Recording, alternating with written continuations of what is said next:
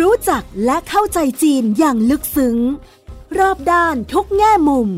เพื่อให้เท่าทัน ใน มองจีนมุมใหม่ โดย โสพิษวังวิวัฒนา พบแขกรับเชิญ กูรูผู้รอบรู้เรื่องจีน ดรภัยจิต วิบูลธนสาร รองประธานและเลขาธิการหอการค้าไทยในจีน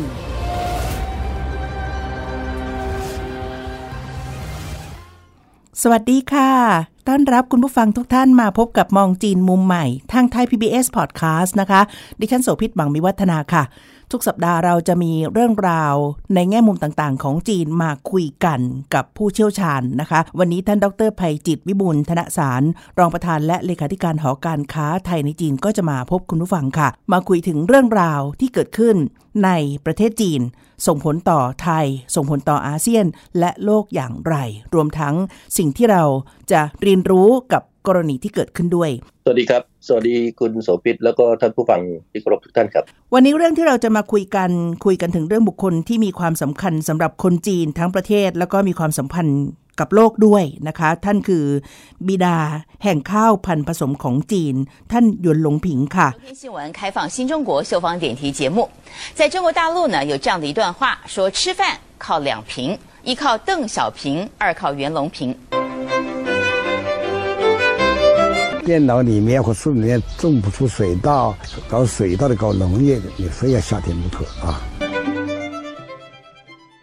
He was a world renowned agronomist, the winner of multiple international awards, and a Medal of the Republic Award in China. The first scientist in the world to successfully utilize the heteroisis of rice. The father of hybrid rice. ท่าน Yuan ได้ Longping เสียชีวิต had ไป left เมื่อวันเสาร์ที่ 22 พฤษภาคมที่ผ่านมาด้วยอายุรวมประมาณ 90 ปีนะคะ คุณงามความดีของท่านที่ได้ทำไว้ให้เนี่ยไม่ได้เกิดประโยชน์แต่เฉพาะประเทศจีนเท่านั้นค่ะ แต่ว่ายังเป็นอานิสงส์ที่ให้คนทั้งโลกได้รับด้วย เพราะว่างานวิจัยเรื่องของข้าวพันธุ์ผสมของท่านทำให้หลายสิบประเทศทั่วโลกเนี่ยได้มีข้าวมีอาหารกินพอเพียง แล้วก็เป็นอัตราส่วนที่เพิ่มขึ้น เพราะว่าประสบความสำเร็จในการคิดค้นแล้วก็การพัฒนาซึ่งท่านก็มอบสิทธิบัตรทั้งหมดของการคิดค้นเนี่ยให้กับรัฐบาลจีน ข้าวพันธุ์ผสมก็ได้รับความนิยมอย่างแพร่หลาย ท่านได้รับรางวัลมากมาย ไม่ว่าจะเป็นรางวัล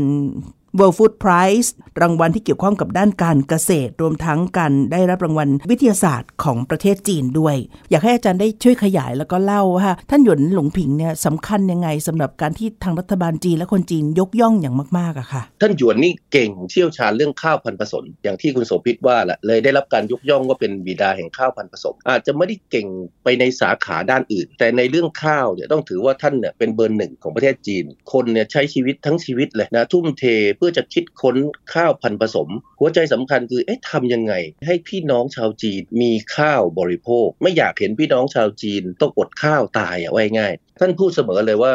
คนเราเนี่ยอยากจะทำอะไรที่จะให้มันสำเร็จให้มันยิ่งใหญ่เนี่ยมันต้องอาศัยความรู้ทุ่มเท แรงกายแรงใจ มันต้องมีแรงบันดาลใจ และต้องมีโอกาส ท่านเกิดในยุคที่ยังสืบสารเรื่องหลักคิด ไม่ว่าจะเป็นเรื่องของขงจื้อเรื่องอะไรต่างๆ ซึ่งโทษนะครับคนรุ่นใหม่อาจจะมองว่า โอ้ หลักคิดเหล่านี้อาจจะเชยเชย อาจจะล้าสมัยอะไรต่างๆค่ะ แต่หลักคิดเหล่านี้เนี่ยยังสืบสารมาถึงปัจจุบัน แล้ววันเนี้ยรัฐบาลจีนภายใต้การนำของท่านสีจิ้นผิงเนี่ยกำลังปัดฝุ่นเอาเรื่องเหล่านี้ขึ้นมาเป็นเรื่องที่สำคัญที่จะต้องมาเชิดชู เรื่องของความซื่อสัตย์ความเคารพในอาวุโส การทำงานเพื่อส่วนรวม หรือแม้กระทั่งการทุ่มเททำงานหนักเพื่อประเทศชาติ สร้างคุณงามความดีค่ะนะครับอันนี้อันนี้ผมคิดว่าเป็นตัวอย่างที่ดีที่ผมคิดว่าในเชิงของทัศนคติวิธีคิดที่ตัวภาครัฐก็ดีกับ ตัวภาคประชาชนเขาเนี่ยนะครับเดินไปในทิศทางเดียวกันอาจารย์หมายถึงการที่รัฐบาลจีนพยายามจะส่งเสริมค่านิยมเหล่านี้เนี่ยรื้อฟื้นกลับมาอีกครั้งหนึ่ง ทั้งในแง่การทุ่มเทความเสียสละแล้วก็แล้วก็การทำงานเพื่อส่วนรวม เหมือนอย่างที่ท่านยนลงผิงได้ทำให้เห็นเป็นตัวอย่างแบบนั้นไหมคะสังเกตไหมฮะรัฐบาลจีนในยุคหลังเนี่ยตั้งแต่ท่านสีจิ้นผิงเข้ามาเนี่ยการหยิบยกเอาค่านิยม ซึ่งอาจจะเป็นค่านิยมในยุคเดิมมาปัดฝุ่นส่งเสริมให้ประชาชนของของจีนเนี่ยเห็นคุณค่าของค่านิยมต่างๆ เหล่านั้น กลายเป็นหัวใจสำคัญว่ายังไงรัฐบาลจีนต้องการจะผลักดันกับเพื่อนแล้วอยากเห็นประเทศจีน ประชาชนชาวจีนอยู่บนพื้นฐานของค่านิยมต่างๆ เหล่านี้ บ้านเราผมคิดว่าค่านิยมต่างๆ เหล่านี้มันก็ถูกปลูกฝังมาในช่วงหลังอาจจะหดหายไปหรือว่าอันนี้อาจจะต้องต้องคิดว่าเอ๊ะทำยังไงเราจะพลิกฟื้นเอาสิ่งต่างๆ เหล่านี้กลับมานะเพื่อให้ภาคประชาชนเราทำงานเพื่อส่วนรวมมีความซื่อสัตย์หรือว่าทุ่มเททำงานหนักเพื่อเพื่ออนาคต จะให้คุณผู้ฟังได้เห็นภาพชัดขึ้น ก็ต้องย้อนเปรียบเทียบไปดูช่วงก่อนและหลังช่วงประมาณปี 1960 คือแนวคิดเรื่องที่ท่านหยวนลงพิงบอกว่าอยากจะให้คนจีนมีค่าบริโภค ได้เพียงพอแล้วก็ไม่อดตายเนี่ยคือก่อนและหลังช่วงนั้นมันก็เป็นช่วงเวลาที่จีนแตกต่างกันมาก อาจารย์เล่า 2 บริบทนี้ให้ให้คุณผู้ฟังได้เห็นภาพหน่อยได้ไหมคะ ถ้าเราย้อนกลับไปในยุคที่ท่านท่านหยวนท่านเกิดความคิดว่าเอ๊ะทำไมคนคนจีนต้องอดข้าวตายเนี่ยอันนั้นน่ะเป็นช่วงยุคสมัยของการปฏิวัติทางวัฒนธรรม ช่วงนั้นเนี่ยต้องบอกว่าจีนในห่วงเวลาก่อนหน้านั้นหลายสิบปีเนี่ยมันอยู่ในยุคของสงคราม มันอยู่ในยุคที่ต่างชาติ จะเป็นชาติตะวันตกจะเป็นญี่ปุ่นอะไรก็ตามเนี่ยเข้าไปสู้รบแย่งชิงดินแดน เพราะนั้นผู้คนเขาเนี่ยลำบาก ภาคการเกษตรก็ไม่ได้รับการพัฒนา คนของเขาเนี่ยไม่พอกิน แม้กระทั่งพอมาเข้าสู่ยุคของการปฏิวัติทางวัฒนธรรมเนี่ยสิ่งหนึ่งที่เราเห็นท่านเหมาเจ๋อตุงนะในยุคนั้นเนี่ยพยายามทำก็คือเฮ้ยทำยังไงจะให้คนของเขาเนี่ยมีข้าวกิน บางทีต้องเอาทหารขึ้นไป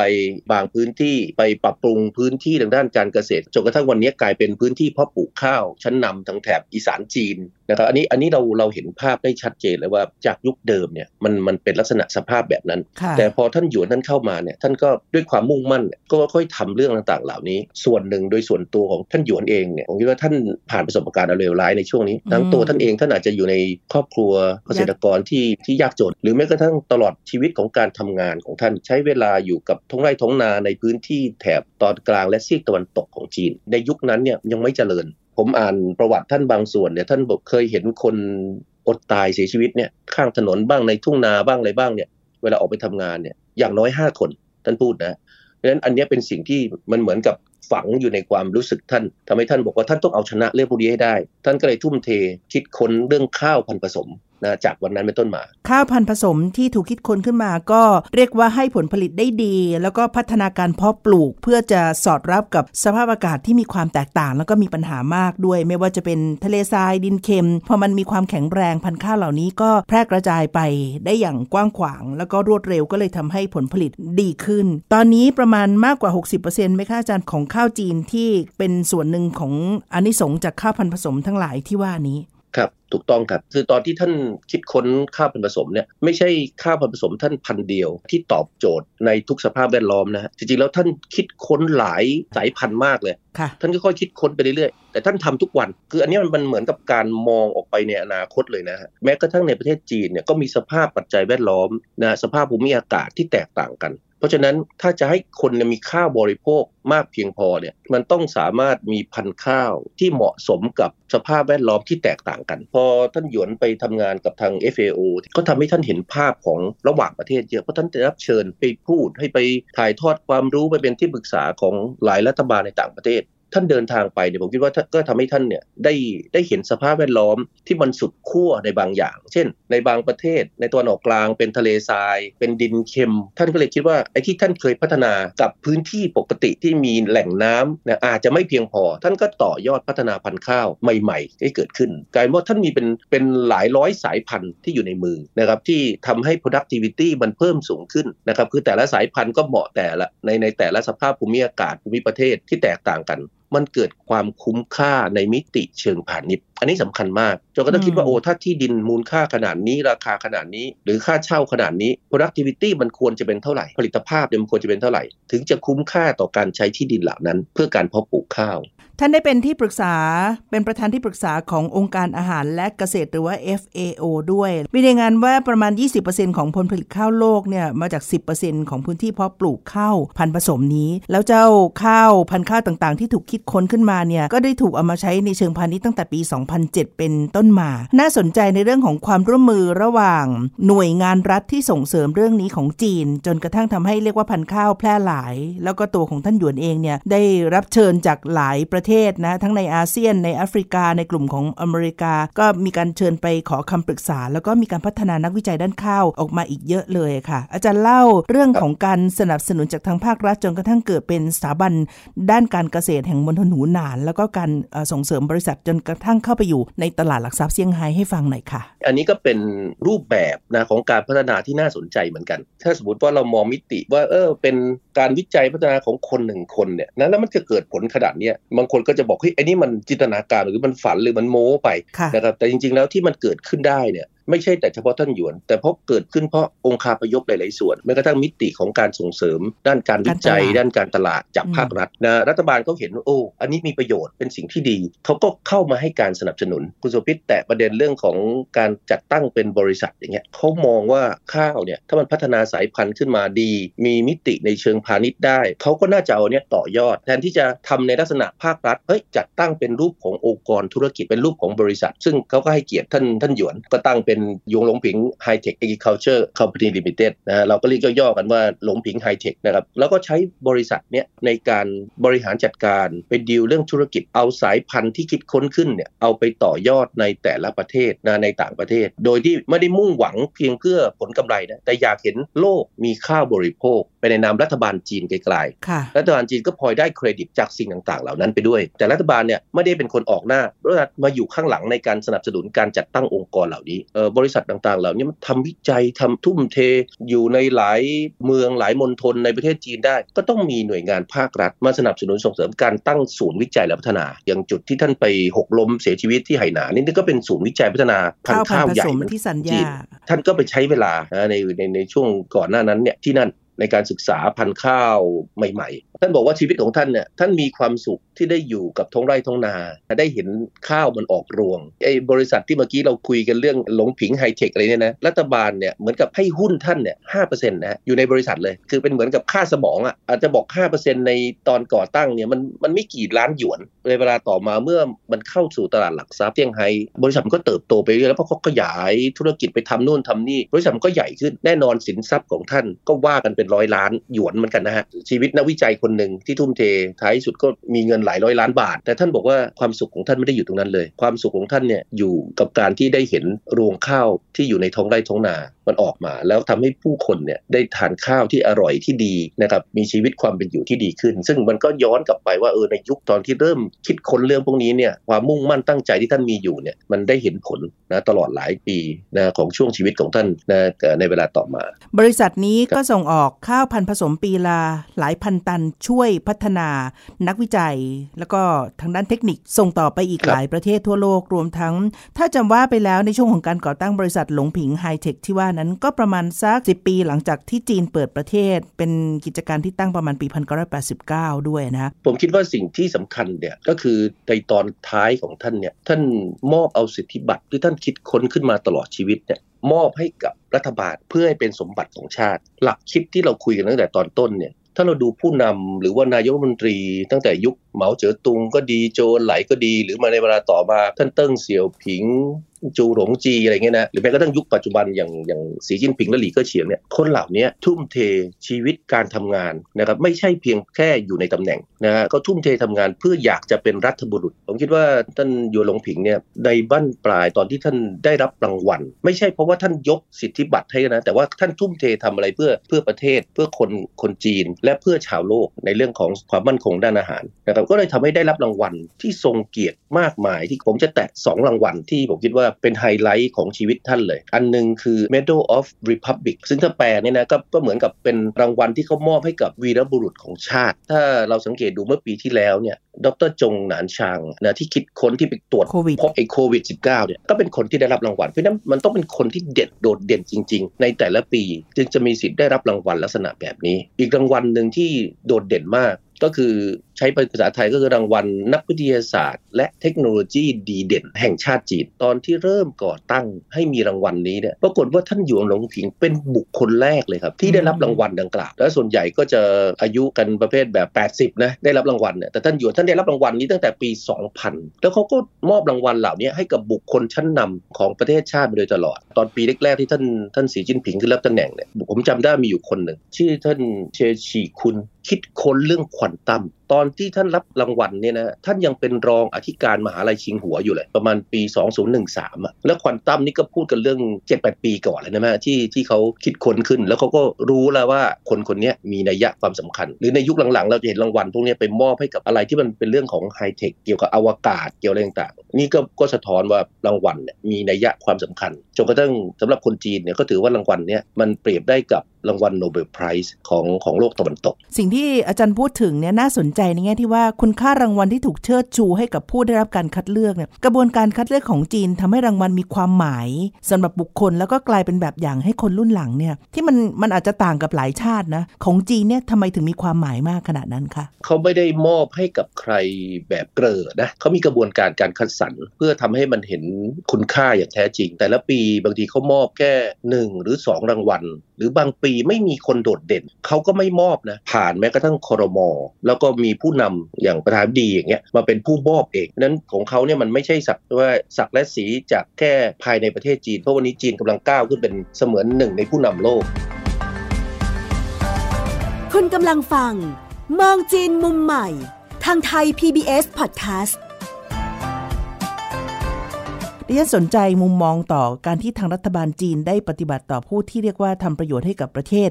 ไม่เฉพาะแค่คนจีนนะแต่การดูแลไปถึงคนต่างประเทศ หรือใครก็ตามเนี่ยตัวนี้มันไปเชื่อมโยงกับวิธีคิดในเชิงของวัฒนธรรมของขนบเอเชีย แล้วก็การได้รับอิทธิพลจากของจื่อยังไงฮะในแง่ของการแสดงความกตัญญูหรือการดูแลกันและกัน แล้วก็ให้คุณค่ายกย่องเชิดชูของรัฐบาลจีนที่มีต่อบุคคลที่ทำประโยชน์ให้กับส่วนรวมอะค่ะก็เรื่องเรื่องหลักคิดเนี่ยผมว่าสำคัญมาก ผมคิดว่ารัฐบาลจีนเนี่ยตระหนักถึงคุณงามความดีที่ประชาชนของเขาที่คนของเขาเนี่ยทำให้กับส่วนรวม เพราะบางคนอาจจะเป็นนักวิทยาศาสตร์ ผู้เชี่ยวชาญด้านวิศวกรรมศาสตร์เฉพาะในบางด้านอาจจะไม่ใช่อย่างที่ท่านอยู่ลงผิงทำนะครับแล้วบอกว่าคิดค้นข้าวบรรผสม แล้วก็ทำให้ผู้คนของเขา 7-80 ล้านคนมีข้าวบริโภคต่อปี แต่ว่าลักษณะแบบนี้มันสะท้อนว่าการที่รัฐบาลตระหนักถึงคุณความดีต่างๆเหล่านี้ผมคิดว่ามันเป็นเหมือนกับแรงแรงบันดาลใจ แล้วก็แฝงไว้อยู่ในในจิตใจของผู้คนนะของภาคประชาชนเขาที่ว่าเฮ้ยเกิดมาเนี่ยต้องมุ่งมั่นทำความดี ต้องมุ่งมั่นทำสิ่งดีๆ เพื่อส่วนรวมเพื่อสังคม ต้องมีความซื่อสัตย์ถ้าคุณทำสิ่งต่างๆ เหล่านี้ คุณไม่ต้องกลัว รัฐบาลจะคอยดูแลคุณเอง ถ้าพูดถึงการดูแล ผู้ที่ทำคุณประโยชน์ให้กับประเทศ หรือการให้ความสำคัญก็ต้องนึกถึงบุคคลท่านหนึ่งค่ะ เป็นคนไทยนะคะ คุณลุงสุชาติภูมิบริลักษ์ซึ่งได้ร่วมคณะผู้แทนส่งเสริมวัฒนธรรมแห่งประเทศไทย ในฐานะเลขานุการ ตอนนั้นหัวหน้าคณะที่เดินทางไปเมืองจีน คือคุณกุหลาบสายประดิษฐ์หรือว่าศรีบุรพาค่ะ ที่ไปเยือนจีนตามคำเชิญของสมาคมวัฒนธรรมแห่งประเทศจีนในปี 2501นะคะแล้วก็เกิดรัฐประหารที่เมืองไทยทำให้ทั้งสองท่านคือทั้งคุณลุงสุชาติ แล้วก็คุณกุหลาบเนี่ยก็ไม่ได้มีโอกาสกลับมาเมืองไทยอีกเลย ต้องลี้ภัยการเมืองอยู่ในจีนนับตั้งแต่นั้น ในระยะเวลากว่า 50 ปีที่คุณลุงสุชาติทำงาน แล้วก็พักอยู่ในประเทศจีน จนกลายเป็นบ้านหลังที่สองเนี่ยก็ได้ทำงานหลายเรื่องที่เชื่อมร้อยความสัมพันธ์ระหว่างไทยจีน ทั้งงานแปล งานหนังสือแล้วก็งานเขียนต่างๆ ด้วย จนกระทั่งท่านได้รับการยกย่องให้เป็นหนึ่งในมิตรแท้ชาวต่างชาติใน 17 คนของจีนยุคนั้นนะคะ การดูแลของรัฐบาลจีน ดูแลอย่างดีตราบจนบาระสุดท้ายของชีวิตจนคุณลุงสุชาติจากไปในอายุช่วงกว่า 90 ปีนะคะทั้งการให้ที่อยู่การดูแลสวัสดิการรายเดือน แล้วก็การยกย่องเชิดชู เชิญท่านไปในงานวาระโอกาสต่างๆ ของทางรัฐบาลจีนที่ได้จัดขึ้นด้วยการทำแบบนี้มันก็จะเกิดเป็นวงจรอย่างต่อเนื่องทำให้คนของเขาพ่อแม่นะก็จะปลูกฝังลูกให้ให้เติบโตนะบนพื้นฐานของค่านิยมและหลักคิดที่ว่า อยู่บนพื้นฐานของคุณความดี แน่นอนพอมาเป็นเชิงสังคมเนี่ยบางครั้งผลตอบแทนในเรื่องของเงินทองมันอาจจะไม่มาก รัฐบาลก็เข้ามาดูแลเรื่องพวกนี้บอกไม่เป็นไรไม่ต้องกลัว ชีวิตคุณน่ะรัฐบาลเข้าไปดูแลจัดสรรเพราะนั้นบางทีเราเห็นรัฐบาลจีนเนี่ยถึงแม้เขาจะอยู่บนพื้นฐานนะทางการเมืองแบบสังคมนิยมก็ตาม แต่ในหลักคิดนะทางมิติเศรษฐกิจเขาเนี่ยผมคิดว่าเขาไปในเชิงพาณิชย์หรือทางทุนนิยม ที่ค่อนข้างดีและเป็นรูปธรรมเพราะฉะนั้นเราจะเห็นการจัดสรรเรื่องบ้านพักหาเงินเดือนือนหรือรายได้ที่เหมาะสมกับบุคคลเหล่านั้น นะไม่ใช่แต่เฉพาะท่านอยู่ดงผิงนะที่ผมพูดถึงในภาพรวม ศิลปินในเมืองจีนจำนวนมากเนี่ยนะในช่วงหลายปีที่ผ่านมาเนี่ยเราก็เราก็จะพูดกันเสมอบ้านเรานะบอกว่าศิลปินไม่ได้กินแกบทำนองนั้นค่ะจีนเขาก็เข้าพยายามเข้าไปช่วย เพราะเขาตระหนักว่าศิลปินเหล่านี้เป็นคนที่จะสืบสารเรื่องวัฒนธรรม สินค้าอะไรออกมา ถ้าทำในเชิงพาณิชย์ได้บางทีศิลปินไม่ใช่คนขายเองอ้าวก็เอาบริษัทมา แล้วก็ไปดำเนินการ เพื่อที่จะเอาไปขายในวงกว้างเพราะฉะนั้นบางทีเราไปตามสถานที่ท่องเที่ยวสำคัญสำคัญเราจะเห็นร้านขายขของนะในลักษณะแบบนี้เกิดขึ้น บางทีร้านเหล่านี้เป็นบริษัทและวิสาหกิจคือมีรัฐอยู่เบื้องหลัง แต่ทำเหมือนเชิงพาณิชย์แล้วก็เอาของจากศิลปินต่างๆ เหล่านั้นเนี่ยมาวางจำหน่าย พอเขาขายได้นะเงินรายได้มันก็ถูกจัดสรรแบ่งไปให้ศิลปิน ศิลปินก็จะมีกำลังใจและมีเรี่ยวแรงในการที่จะทำงาน ไม่พอมีพอกินก็โอ้จะมาวาดรูปอยู่เหมือนเดิมก็ไม่ได้นะลักษณะแบบนี้ผมคิดว่าเป็นสิ่งที่จีนเขาเขามองในมิติอย่างเป็นรูปธรรมได้ดีมาก เราก็จะเห็นว่าเอ๊ะทำไมจีนในช่วงหลายปีที่ผ่านมานะเขาเก่งมากเลยเขาาคิดค้นสิ่งประดิษฐ์ของที่มาแก้ไขปัญหาของอะไรที่บางทีเราอยู่กับมันตั้งหลายปีนะเราไม่เคยคิดว่าเออมันน่าจะมีของแบบนี้มาแก้ไขปัญหาชีวิต หรือมาเพิ่มความสะดวกในชีวิตประจำวันของเรา ปรากฏว่าพอจีนพุ่งทะยานขึ้นมา หลังจากนั้นจีนผลิตสินค้าต่างๆ เหล่านี้มาตอบโจทย์เราเต็มไปหมดเป็นเรื่องสำคัญที่เราน่าจะต้องเรียนรัดเล่ามาทำบ้าง นอกเหนือจากความเก่งหรือความสามารถเฉพาะบุคคลแล้วการสร้างสภาพแวดล้อม สิ่งแวดล้อม ที่จะช่วยทำให้เกิดการคิดค้นพัฒนาวิจัยก็สำคัญ และยังต้องมีระบบที่เรียกว่าแบ็กอัพหรือว่าสนับสนุนอยู่ข้างหลัง เพื่อผลักดันให้ความคิดที่ถูกสร้างสารรค์ขึ้นมาแล้วเนี่ยใช้ประโยชน์และเกิดขึ้นได้จริง รวมทั้งอาจจะเป็นโอกาสทางธุรกิจในการต่อยอดในเชิงพาณิชย์ด้วย คือรัฐบาลเขาเนี่ยมองอะไรต่างๆ ในแต่ละเรื่องเนี่ยโดยมีมุมมองที่ค่อนข้างจะไปทางระยะยาวนะอืฮะมแล้วเขาก็ต่อยอดไปเรื่อยๆถ้าเรามองเรื่องของข้าวเนี่ยนะคุณโสภิตเปิดประเด็นบอกว่าโอ้บ้านเราเนี่ยก็เคยเป็นผู้นำเรื่องข้าว การวิจัยของเราก็จะชะลอไปในช่วงหลัง ในทางกับกันจีนก็เพิ่มขึ้นเพราะก็เห็นความสำคัญ แล้วเขาไม่ได้หยุดเพียงแค่ว่าอยากเห็นคนจีนมีค่าบริโภคเขาก็อยากเห็นโลกมีค่าบริโภคเขาก็ต่อยอดไปเรื่อยนะไปสู่ตลาดต่างประเทศ มาเสริมกลับนะในแง่ของภาพลักษณ์ของจีน ในสายตาของชาวโลก มิติของภาคการเกษตรที่จีนเป็นผู้ตาม ในยุคสมัยเก่ากลายเป็นว่าจีนเขาขยับสถานะของตัวเอง จากประเทศที่วายง่ายบริโภคข้าวหรือสินค้าเกษตรเป็นหลักกำลังกลายเป็นประเทศที่ทำวิจัยพัฒนาสินค้าเกษตรต่าง ๆ เหล่านั้น เป็นลำดับต้นๆของโลก ภาพระยะยาวของในภาพใหญ่ของจีนเนี่ยมันดีขึ้น หนึ่งในเหตุผลที่ดิฉันสนใจเรื่องราวของท่านหยวนหลงผิง แล้วก็เอามาชวนในรายการมองจีนมุมใหม่ทางไทย PBS Podcast เนี่ย เพราะว่ามันเกี่ยวพันกับเรื่องของการวิจัยข้าวอะค่ะอาจารย์ แล้วก็เลยอยากจะให้อาจารย์ได้ให้มุมมองจากทางฝั่งของจีน เพราะว่าดิฉันเคยมีโอกาสคุยกับดรนิพนธ์ภูพงศกร ซึ่งท่านก็เป็นเรียกว่าผู้ที่ศึกษาและทำงานวิจัยเกี่ยวกับข้าว แล้วก็พันธุ์ข้าวของของไทยจากทาง TDRI เนี่ยมาระยะเวลายาวนาน ประเด็นหนึ่งน่าสนใจมากท่านบอกว่า ในขณะที่นานาชาติแล้วก็ประเทศที่เรียกว่าก็เป็นคู่แข่งของเราในเชิงของทางด้านประเทศการเกษตรเนี่ยเขาพัฒนาแล้วเขาก็ให้ความสำคัญกับเรื่องของงานศึกษาวิจัย การส่งเสริมเรื่องการคิดค้นพันธุ์ข้าวขึ้นมาใหม่ๆไทยเราเคยมีศูนย์วิจัยพันธุ์ข้าวที่ดีมากๆ ในยุคหนึ่งเนี่ยนะคะ แต่มันเหมือนมันถูกฟรีซแล้วมันก็ชะลอแล้วมันก็หยุดการพัฒนาเนี่ยเป็นช่วงระยะเวลาที่ยาวนาน งบด้านวิจัยอะไรต่างๆ มันก็ไม่พอไม่ได้ถูกส่งเสริม มันทำให้ความสามารถหรือนักวิชาการด้านข้าวของเราที่เคยเก่งๆเนี่ยไม่ถูกส่งต่อ ตรงนี้มันก็เลยเป็นอุปสรรคสำคัญ ก็เรียกว่าทำให้อันดับเราตก แล้วก็ความสามารถในเชิงการแข่งขันเราก็ด้อยกว่าชาติอื่นๆนะคะ ทีนี้ถ้าเทียบกันเนี่ยอาจารย์ภัยจิตเองได้เห็นมุมมองต่างๆ จากทางจีน มีคำแนะนำหรือว่าสามารถจะทำยังไงได้ไหมที่จะได้เรียนรู้จากสิ่งที่รัฐบาลจีน ให้มุมมองต่อเรื่องของการพัฒนางานวิจัย เกี่ยวกับพันธุ์ข้าวและการเกษตรเนี่ยเอามาประยุกต์ใช้กับบ้านเราอะค่ะ ผมคิดว่าเราเรียนรัดจากเขาเลยอะไรที่เราเคยส่งเสริมไว้ ผมคิดว่าเราก็อาจจะกลับมารื้อฟื้นนะครับแล้วก็หันมาให้ความสำคัญกับมันอีกครั้งหนึ่ง ถ้าเราเห็นว่าสิ่งต่างๆเหล่านั้น มันมีนัยยะความสำคัญต่อประเทศไทยในระยะยาวดังนั้นรัฐบาลก็ต้องทำหน้าที่ในการที่จะสนับสนุนส่งเสริมด้านการวิจัยแต่นี้ด้านการวิจัยอย่างเดียวเนี่ยผมคิดว่าไม่พอ มันต้องไปสนับสนุนส่งเสริมในมิติด้านการตลาดด้วย ทั้งวิจัยเสร็จเอามาผลิตผลิตเสร็จปุ๊บไปทำปลายน้ำเรื่องการตลาด เพราะว่าถ้าเราผลิตอะไรแล้วเราขายไม่ออกท้ายที่สุด มูลค่าของมันน่ะก็จะตกกลายเป็นว่าคนก็ไม่อยากจะผลิตกลายเป็นว่าวิจัยไปแล้วก็ขึ้นหิ่ง มันก็ย้อนกลับมาเพราะนั้นไอ้พวกนี้ผมคิดว่าต้องupstream ลงไป downstream เนี่ยต้องต้องทำให้เป็นเนื้อเดียวกัน แล้วก็ส่งเสริมนะอย่างเป็นระบบอันที่สองเนี่ยในยุคหลังเนี่ยเราไม่ค่อยได้ยินชื่อนักวิจัยเด่นๆ ของประเทศไทยนะเพราะนั้นอันนี้ก็อาจจะต้องเป็นอีกสิ่งหนึ่งที่ผมคิดว่ารัฐบาลไทยเออต้องสมมติว่าเรื่องสินค้าเกษตรแล้วกันกรณีนี้เรื่องข้าวเรื่องอะไรก็ตามใครที่ทุ่มเท บางทีเขารักในในอาชีพเขานะเขาเป็นนักวิจัยของเขาเขาทุ่มเทตลอดทั้งชีวิตเหมือนท่านหยวนหลงผิงเนี่ยนะทำยังไงเราจะมีรางวัลที่ทรงคุณค่าแบบนี้ ให้กับบุคคลต่างๆ เหล่านั้น ให้ครอบครัวเขาให้วงตระกูลเขาได้รับคำชื่นชม ต่อไปอีกหลาย ๆ ยุคหลาย ๆ สมัย แม้ว่าบุคคลเหล่านั้นอาจจะวันหนึ่งต้องจากเราไปก็ตาม แต่อย่างน้อยชื่อเสียงคุณงามความดีที่เขาทำไว้เนี่ยยังคงอยู่ ลักษณะแบบเนี้ยมันก็จะคล้ายคลึงกันกับที่กรณีที่เกิดขึ้นนะในประเทศจีน ต้นทางเริ่มต้นจากการจะต้องส่งเสริมเรื่องงบประมาณเพื่อสนับสนุนให้มีการคิดค้นแล้วก็การวิจัย ซึ่งแน่นอนว่าต้องเผื่อไว้ด้วยว่าไม่ได้แปลว่าวิจัยทุกครั้งมันจะสำเร็จได้ในครั้งเดียว ต้องมองไกลแล้วก็ยอมที่จะลงทุน แต่เวลาระหว่างทางต้องช่วยสนับสนุนในเชิงนโยบายต่างๆ และท้ายที่สุดก็ต้องหากลไกทางการตลาดด้วย พอสอนี้ยุคนี้อาจจะต้องเพิ่มในเรื่องของการสนับสนุนเรื่องการไปแข่งในตลาดของโลกการค้าที่มันไม่เหมือนเดิมอีกแล้วด้วยยังไงบ้างคะอาจารย์ เพราะมันเป็นโลกของการแข่งตลาดออนไลน์การค้าที่เป็นรูปแบบใหม่แล้ว จริงเลยครับ บ้านเราบางทีเรา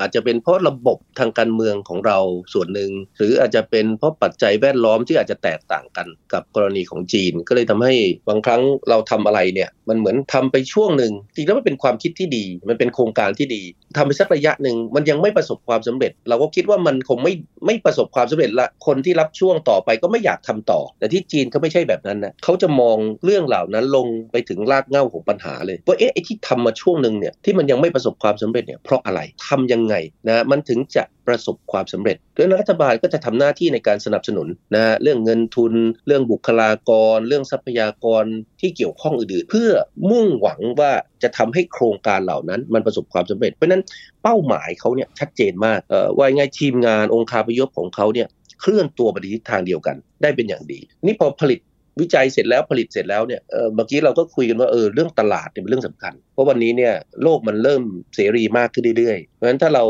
ผลิตแล้วมันแข่งขันไม่ได้ ในมิติของราคาและคุณภาพก็เป็นอันจบในเรื่องของช่องทางที่เราจะไปเรนต่างเดี๋ยวนี้มันก็มันวิวัฒน์ไปไปไกลมากนะครับยิ่งในตลาดจีนเนี่ยนะวันนี้เนี่ยเผลอๆปีนี้นะจะเป็นปีแรกที่ประเทศจีนนะซึ่งจะเป็นประเทศแรกในโลกนะที่การค้าออนไลน์ในธุรกิจค้าปลีกของจีนเนี่ยจะ มีสัดส่วนมากกว่าการค้าออฟไลน์อืมนะเป็นครั้งแรกนี่สะท้อนเลยว่าโอ้มันมันเฟื่องฟูมากเพราะฉะนั้นทำยังไงผู้ประกอบการเราสินค้าของเราจะสามารถทะลุทะลวงเข้าไปใน 2 ช่องทางและสร้างสมดุลนะเหล่านี้ได้ได้ได้ให้เกิดความเหมาะสม แล้วสมัยก่อนเราบอกว่าเราไป hypermart สิบกว่าปีที่แล้วเนี่ยผมทำงานอยู่ที่นั่นเอาสินค้าไทยเข้าไป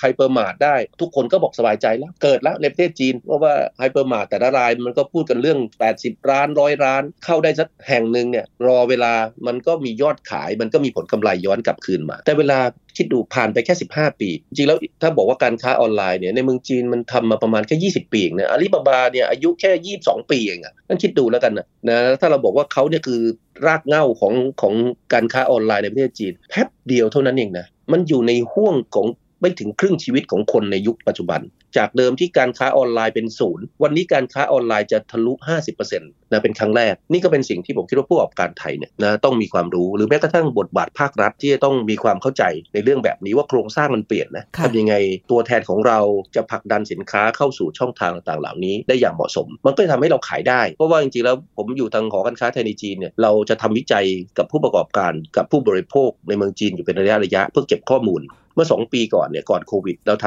ำวิจัยเนี่ยหนึ่งในข้อจำกัดของสินค้าไทยนะเขาบอกสินค้าไทยเนี่ยดีนะ คุณภาพก็ดีราคาก็ไม่แพงแพคเกจิ้งอาจจะด้อยไปหน่อยนึง แต่ที่สำคัญคือความสะดวกในการซื้อหาอืมบอกคนฟังบอกความสะดวกในการซื้อหาหมายความว่ายังไงนะพอไปถามเขารายละเอียดอ๋อเพราะว่าพฤติกรรมคนจีนในห่วง2อสปีที่ผ่านมามันเปลี่ยนไปแล้ว อย่างที่ว่าเดี๋ยวนี้นั่งคลิกอยู่ที่บ้าน คือบ้านเราเนี่ยถ้าไม่ไม่เจอโควิดนะผมว่าสภาพการอาจจะไม่เปลี่ยนแปลงเร็วแต่ที่เมืองจีนมันเปลี่ยนมันเปลี่ยนเพราะเพราะจังหวะโอกาสเพราะการสนับสนุนการขับเคลื่อน แล้วก็คนเขาก็อยากได้ความสะดวกทำให้ภาคการค้าออนไลน์เขาเนี่ยเติบโตอย่างรวดเร็ว อันนี้มันก็เป็นเป็นเป็นโอกาสถ้าถ้าจะพูดเป็นโอกาสมันก็เป็นโอกาสของเรานะฮะค่ะเพราะเรากำลังไม่ใช่พูดถึงว่าการเข้าเหมือนกับ hypermart เพียงแค่ 50 ร้านร้อยร้านเหมือนในอดีตแล้ว แต่คุณกำลังแทรกซึมเข้าไปทั่วทั้งประเทศจีน หรือในหัวเมืองใหญ่ๆ ถ้าคุณอยากทำการตลาดได้ในเวลาอันสั้นด้วยต้นทุนค่าใช้จ่ายที่มีประสิทธิภาพมากขึ้นอืเรื่องที่เราคุยกันวันนี้เนี่ยนะคะ เชื่อมโยงลงมาถึงว่า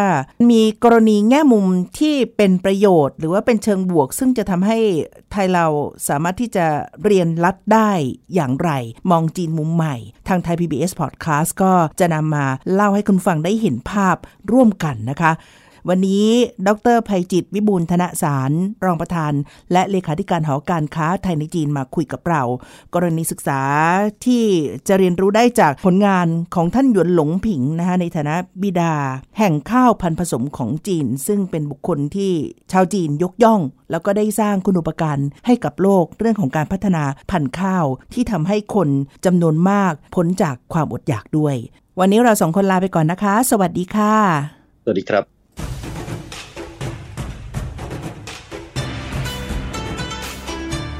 ติดตามฟังรายการ มองจีนมุมใหม่ ได้ทางเว็บไซต์และแอปพลิเคชันไทย PBS Podcast กดติดตามสื่อสังคมออนไลน์ ทั้ง Facebook Twitter Instagram และ YouTube ไทย PBS Podcast